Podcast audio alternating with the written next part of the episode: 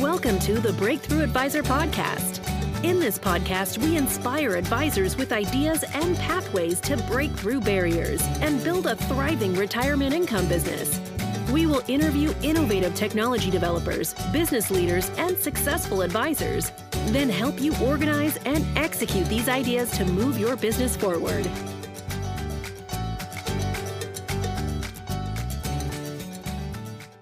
Hello, this is Jack Martin. I'm the uh, virtual CMO for InsurMark. Uh, we're a 39 year old insurance, annuity, and asset based long term care distribution company. We, we have the pleasure of hosting these Breakthrough Advisor podcasts where we bring together thought leaders from our industry and people who are, who are making a difference in, in the practices of advisors today to help you level up to take your business to the next level. And so uh, today we've got Dr. Wade Pfau, uh, who's going to talk to us about retirement income planning. Wade's uh, been a guest on the podcast before. He's his commentary is always insightful. You can catch his publications on Advisor Perspectives, Think Advisor, the Wall Street Journal. Uh, Wade, you seem to be everywhere these days. So welcome to the Breakthrough Advisor podcast. Yeah, thank you, Jack. It's great to be back on the show. All right. So catch us up a little bit. What what's been going on in in Wade Pfau's laboratory? What have you been working on these days? well, it seems like there's a lot going on. I have been on on the podcast before talking about the retirement income styles, and that's still we're really building that out. We're we're starting to work with some different institutional partners to bring this idea of it's really what I view as step one of retirement planning is think about what's your style with regard to there's so many different retirement strategies out there. So much debate and argument and disagreement and claims of conflicts that go into what people think is the best strategy.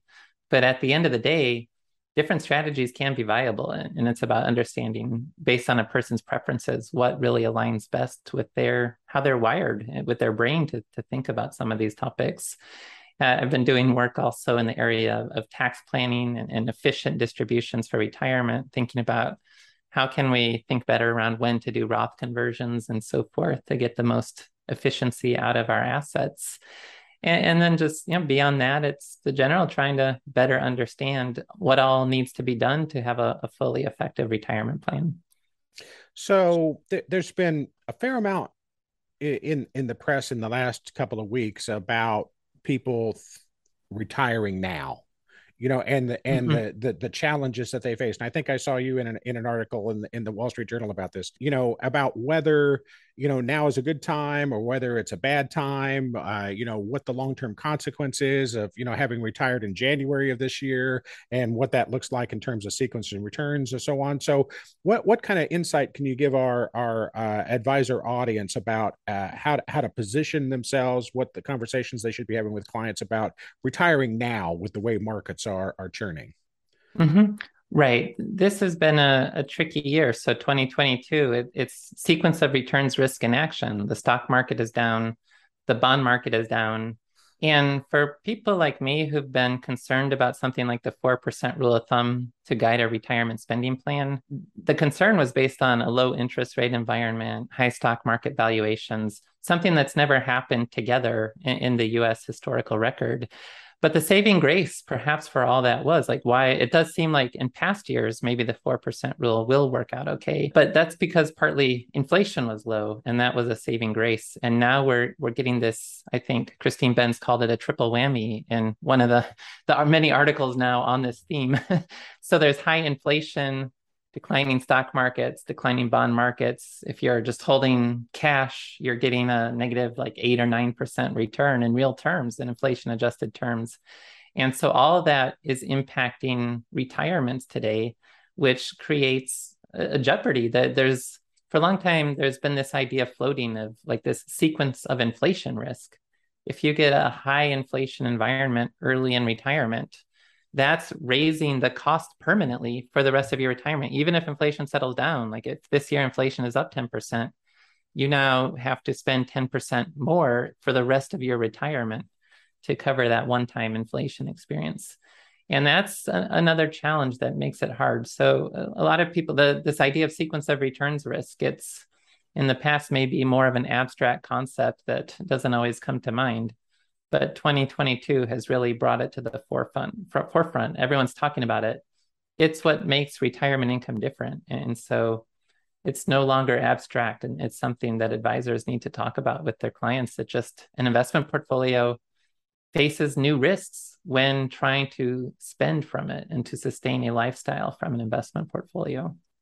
So what you were saying, sequence of inflation risk. So that that's really interesting to me, and and a lot of thoughts came to mind as you as you were talking about that. So if I'm thinking about retiring in Q4 2022 or Q1 2023, um, and and I'm looking at you know what's it cost me to live today.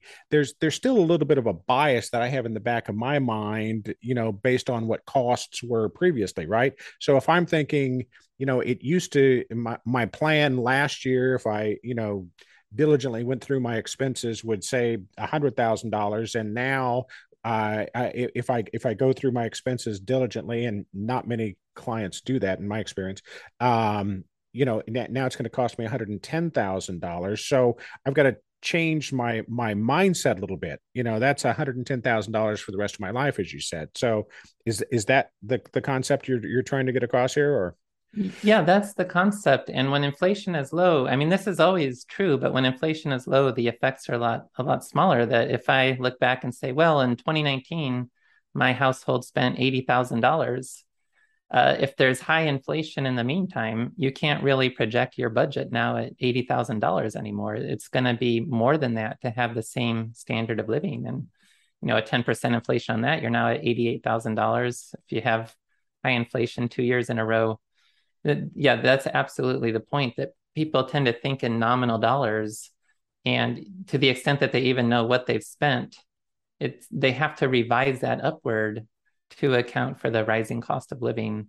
And there's this idea of the money illusion that people just struggle with thinking about real dollars and the impacts of inflation, real purchasing power. And that's absolutely if I'm retiring after a, a brief but strong inflationary period, I may not really have calibrated my budget to the new reality of what I need to start as a base from for the next 30 years in retirement. So I'm guessing then if you were sitting down with a client today, you know, step one is, you know, let's recalibrate our thinking. You know, let's let, let's think about what it's really going to cost. And if I have the luxury of saying, I I'm not going to retire now, I'm going to wait a while, then that that may make some sense, right?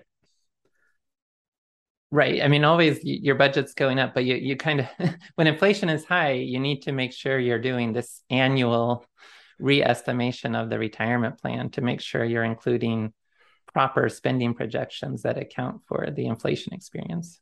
So the advisor should be doing a reality check with with their clients to recalibrate how much is it really going to cost you going forward. So the mm-hmm. second thing is then so so I, I someone who retired back in 2008 I think that it's worked out okay for them, right? So someone who's retiring now during this period, so what what what's your research say is is the the likelihood that they're going to be able to, to sustain, you know, uh, a lifetime income?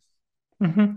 Well, so the this first study I did that really got me interested in this whole area was I had the international data to look at well, how did the four percent rule work with other financial market data for 20 different countries going back to 1900? And one of the themes of US historical data is there have been market downturns, but they recover so quickly.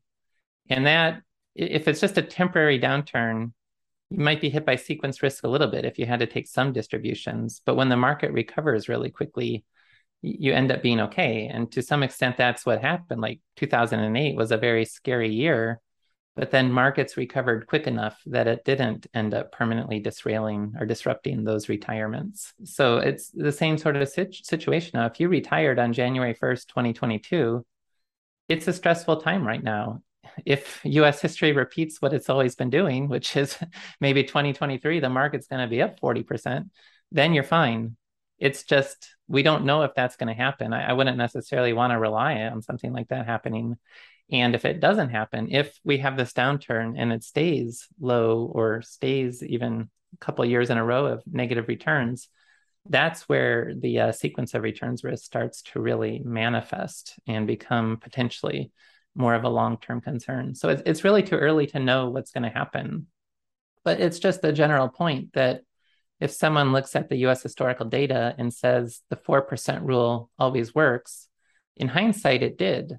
But before the fact, before you knew what was going to happen, that wasn't as obvious. And it's the same sort of situation today. We don't know the what's going to happen in the future. So it's it is a, a situation where maybe four percent will be fine, but we don't we can't really say that confidently at this point in time. And that's that's really the main concern I have with people who take too much comfort in looking only at US historical outcomes.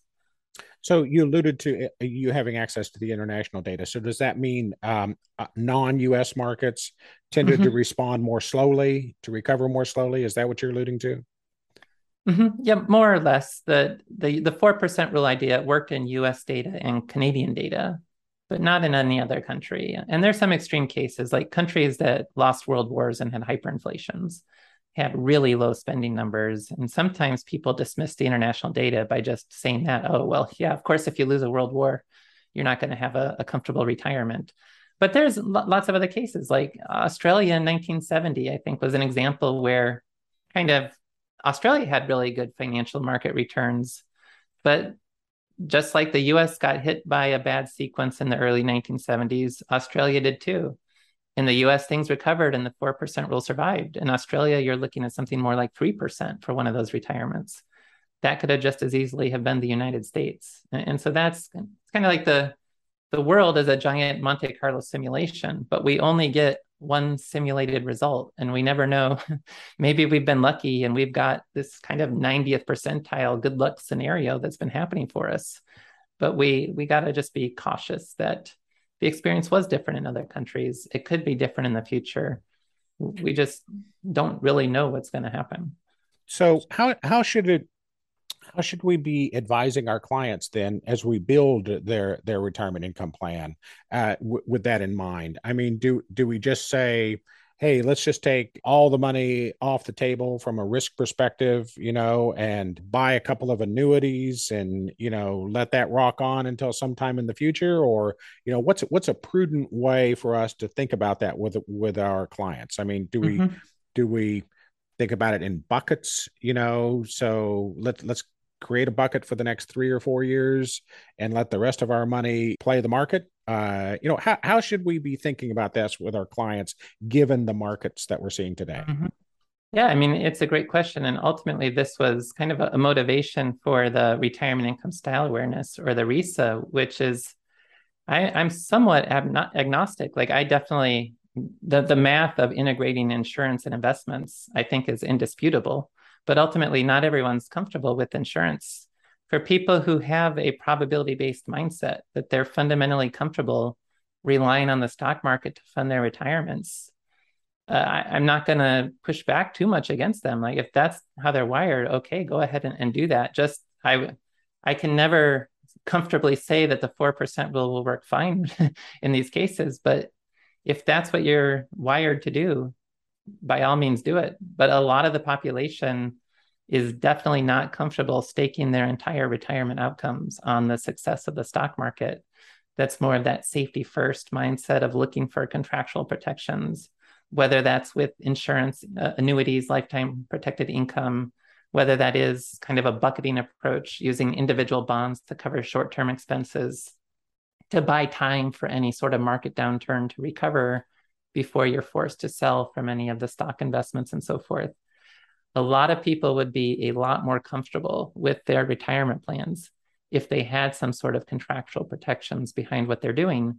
And if that's your style, by all means, the math is very much in support of that being a very effective style. Don't let the uh, stock market crowd try to convince you otherwise. But if it's not your style, I mean, fine, go ahead and, and do the diversified investment portfolio approach. So, um, I, I, think a, a, large chunk of our audience is in agreement with you, you know, about the need uh, about using annuities uh, and insurance in, in the planning process. And, and so, um, if we're thinking about that, do we, you know, what's what's your guidance? Uh, is it you know uh, basic expenses basic expenses plus something you know how, how should we be looking at, at, at the allocation to annuities versus uh, the investment account mm-hmm. yeah that's a great question so with retirement researcher we do these retirement income challenges for consumers it's a week long thing where we first look at their retirement style and then do a funded ratio which is kind of a simple financial plan where we divide between longevity is kind of your basic expenses, lifestyle, more discretionary expenses, uh, legacy, and liquidity are the the other potential financial goals. But then we can actually look at the funded status of so okay, your core retirement expenses, that's your liability. How much reliable income do you already have? Social security, pensions, and so forth. And then if there's a gap, how do you want to fill that gap so you don't have enough reliable income to meet all of your essential spending need? If you're more probability based, you don't really care about being underfunded there. You're fine using the diversified portfolio to fill that gap. But if you're more of a, a safety first outlook, if you're more income protection, more time segmentation, you'll want to fill that gap. And you kind of have an estimate then of what will it take to ensure I have enough reliable income sources, not dependent on the stock market, to fund what I've identified as my essential spending need in retirement.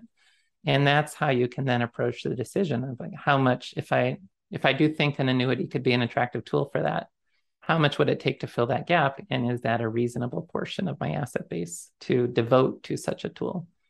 So if if if we're sitting down and we've we've done our math and we've reset reality for inflation, and we've said your your basic uh, your your essential expenses are five thousand a month. Then we start subtracting. You called it reliable income sources, so Social Security, pensions, etc. Any gap, then we add an annuity, right? Mm-hmm. So, what about above and beyond that? What's the? I, have I've read something recently um, about how retirees tend to underspend uh, because they're concerned about outliving their assets. So, help us help our audience understand a little bit about that idea and the role that annuities can play oh yeah i mean absolutely so that's it's called the retirement consumption puzzle that when economists look at household data over time many retirees their asset base continues to grow throughout retirement. All economic theory says you should be spending down your assets. And and there could be a lot of issues that go into that. I think like longevity risk longevity concerns. I'm worried about outliving my money and therefore i'm fearful to spend. I think there could be an element of the uh, what we call like reserve assets for spending shocks. Like i'm worried about long-term care i better hold on to all my assets just in case i have to pay for a nursing home for five years uh, that for people who have these concerns i'm worried about outliving my assets i'm worried about paying for long-term care that can be paralyzing in terms of not being comfortable spending assets.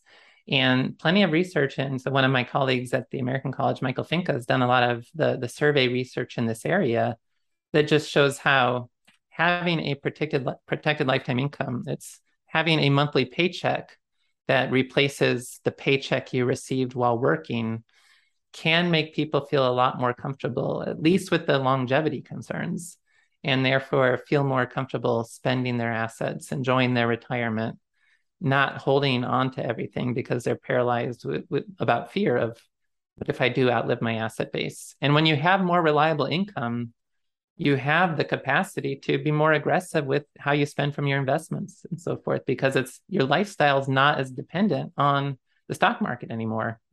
Even if you your the market crashes and you lose all your investment assets, if you've already built that floor of protected lifetime income and have all your basics co- uh, covered, it's not a catastrophe necessarily for your retirement. And that's what can then also help give people the confidence of, I know I have my basics covered.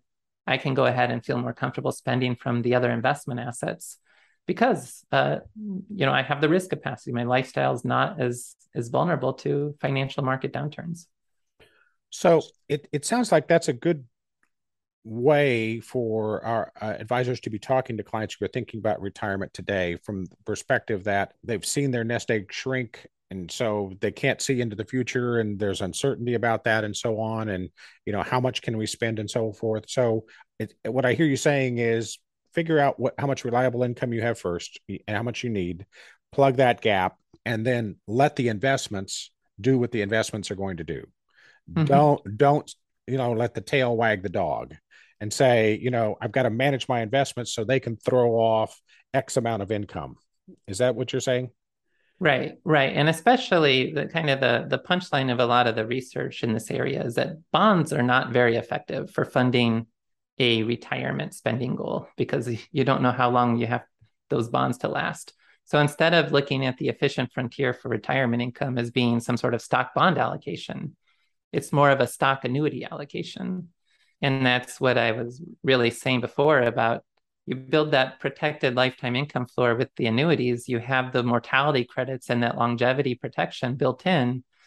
And then you can be more aggressive with the remaining investment assets because that is for more discretionary types of goals that you, you can go ahead and, and enjoy your retirement more because you know that no matter what happens, you've got your basics covered. And I think a lot of the survey research in that area is reflecting how people who do have more of a safety first preference for contractual protections behind their retirement spending uh, can really flourish much better when they have the option to have that protected lifetime income. So, what I've heard takeaway one is reality check on how much it's going to cost based on inflation. Get that set uh-huh. first, right? Uh, takeaway number two is think about a not a stock bond allocation, but a stock income annuity income allocation. Is that what you're saying? Mm-hmm. Is there a, is there a third thing that that uh, our, our advisors should have on the table when they're doing this planning? How about uh, legacy? How, how should they be thinking about legacy, for instance? Well, a lot of people are less concerned about legacy, but when they are, yeah, that that becomes, of course, then it gets thrown into, well, if you put everything in the annuity, there's nothing for legacy. But that's not really how it works. It's when you put part of the assets into an annuity, in the short run, you might leave a smaller, like if you die early, you might leave behind a smaller legacy. But still, because you didn't live very long, your retirement wasn't so expensive. The beneficiaries are going to be getting a lot of assets. When you start to get past the life expectancy, that's where the partial annuity strategy can actually help to enhance legacy. Now, legacies may be smaller no matter what happens, just because you've had a longer retirement, you've been spending for more years, but replacing some bonds with an annuity can support more legacy once you start getting past life expectancies. And, and, and, the other kind of thing that may come up here in this sort of discussion is well, what about inflation? Doesn't inflation hurt the annuity? And I, I don't think that's the case. Uh, I, traditional bonds, well, I mean, fixed income assets that don't grow with inflation have the same sort of problem. But when you're shifting some bonds to an annuity, that's helping to reduce how much you need to take from the investments that are left to meet the spending goal. Like just really simple, basic example. You want to spend 4%, uh, the annuity pays out 5%. If you put half into that, you're now 3% from the remaining investments. Now, your remaining investments are fully responsible at that point to cover all the inflation need. But with the way that sequence of returns risk works, by having the lower distribution rate from investments, you're better positioning them for long term growth. And also, you have the risk capacity now to actually stick with a higher stock allocation for the remaining investments. And that can lay a much stronger foundation to provide the inflation protection for the financial plan. And then if you do live beyond life expectancy, that's where you're getting more of the mortality credits, covering more of the spending through the annuity. The, the inflation situation will be resolved, assuming markets do okay, from the investments. And the annuity can help make it possible for the investments to do their job and provide the inflation protection. So it's not that the annuity provides inflation protection, but that's where people then just say, oh, that means I shouldn't use an annuity because inflation. It's the annuity helps the other assets to, it, to have a better chance to provide the inflation protection. It, it really unlocks the potential, uh, uh, the true potential of the investment portfolio to be able to do what what it, what it should be doing best. Mm-hmm. So, yes. how about taxes? So, so we're sitting here, you know, we got big deficits, you know, we got lots of inflation, so on. You know, it looks likely that we're going to see more likely than not that we'll see tax increases in the future. So, how should we be thinking about taxes as we sit here with respect to our retirement? I think we've talked about tax torpedoes in the past and those kinds of things uh, mm-hmm. on, on, the table, and um, you know the Social Security surcharge and and Roth conversion. So, you know what what what should my agenda look like with my client if I'm you know talking about uh, some talking to someone who's getting ready to retire? Mm-hmm. Uh, so, especially for anyone who's retiring before age 70, and especially before age 63, where the IRMAA surcharges start to become relevant at, with Medicare at age 65 because there's a two year look back. Uh, if they don't have any income, salary at that point, and they're delaying Social Security, that can provide a great window of opportunity to generate taxable income, to do Roth conversions, to better position yourself for later once social security begins and this is i mean everyone's got a different situation. It's possible to have a few million dollars of assets but if you're retiring in your 60s to get enough positioned into the roth that you may not have to pay tax on 85% of your social security benefit. Now if you're in that scenario the IRMAA surcharges are no issue because they start to kick in at higher levels. But for someone who is at a maybe a higher income level uh, they may be stuck paying tax on 85% of the Social Security benefit, but they might have opportunities to plan better around avoiding IRMAA surcharges for the, the Medicare surcharge when incomes exceed the certain thresholds that work effectively as a tax increase. That it's a one of those things where if you have one dollar too much of income, you might be spending another two thousand dollars on Medicare premiums for that year. So it's it's something that you don't want to accidentally just have slightly too much income. But planning ahead for that can be very effective and can help with the sustainability of assets. And annuities can can play into that as well. You know, if it's a deferred annuity where the gains come out first, maybe there's an opportunity to be realizing those gains before Social Security kicks in. If you're talking about an immediate annuity with the exclusion ratio, then that may give you less taxable income to support spending in those early years when the exclusion ratio is in effect. Then you might be able to do Roth conversions. So, definitely, annuities can be part of the conversation as well around tax planning.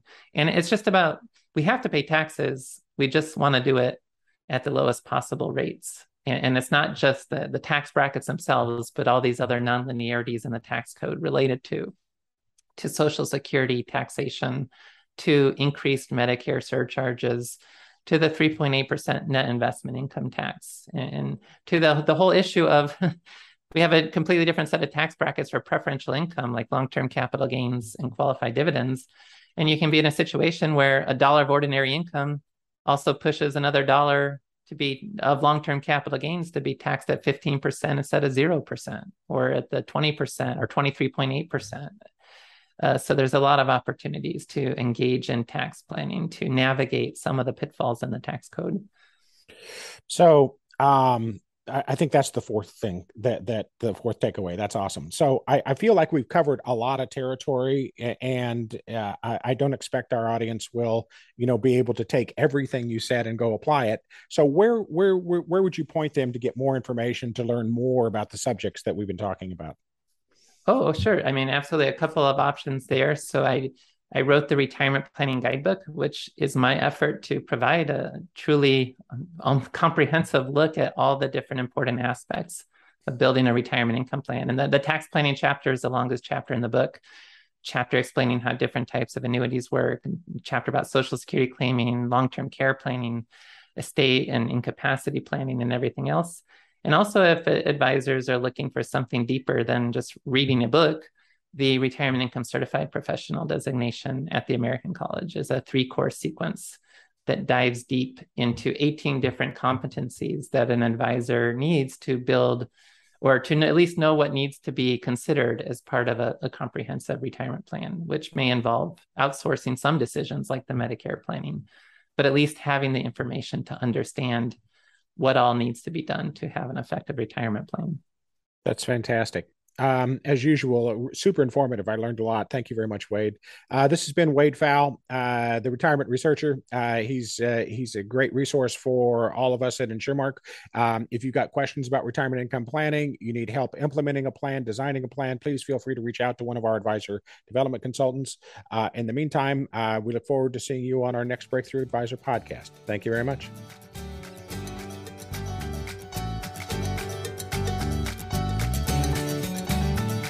Thank you for listening to the Breakthrough Advisor podcast. Click the subscribe button below to be notified when new episodes become available. The information covered and posted represents the views and opinions of the guest and does not necessarily represent the views or opinions of InsurMark. The content has been made available for informational and educational purposes only.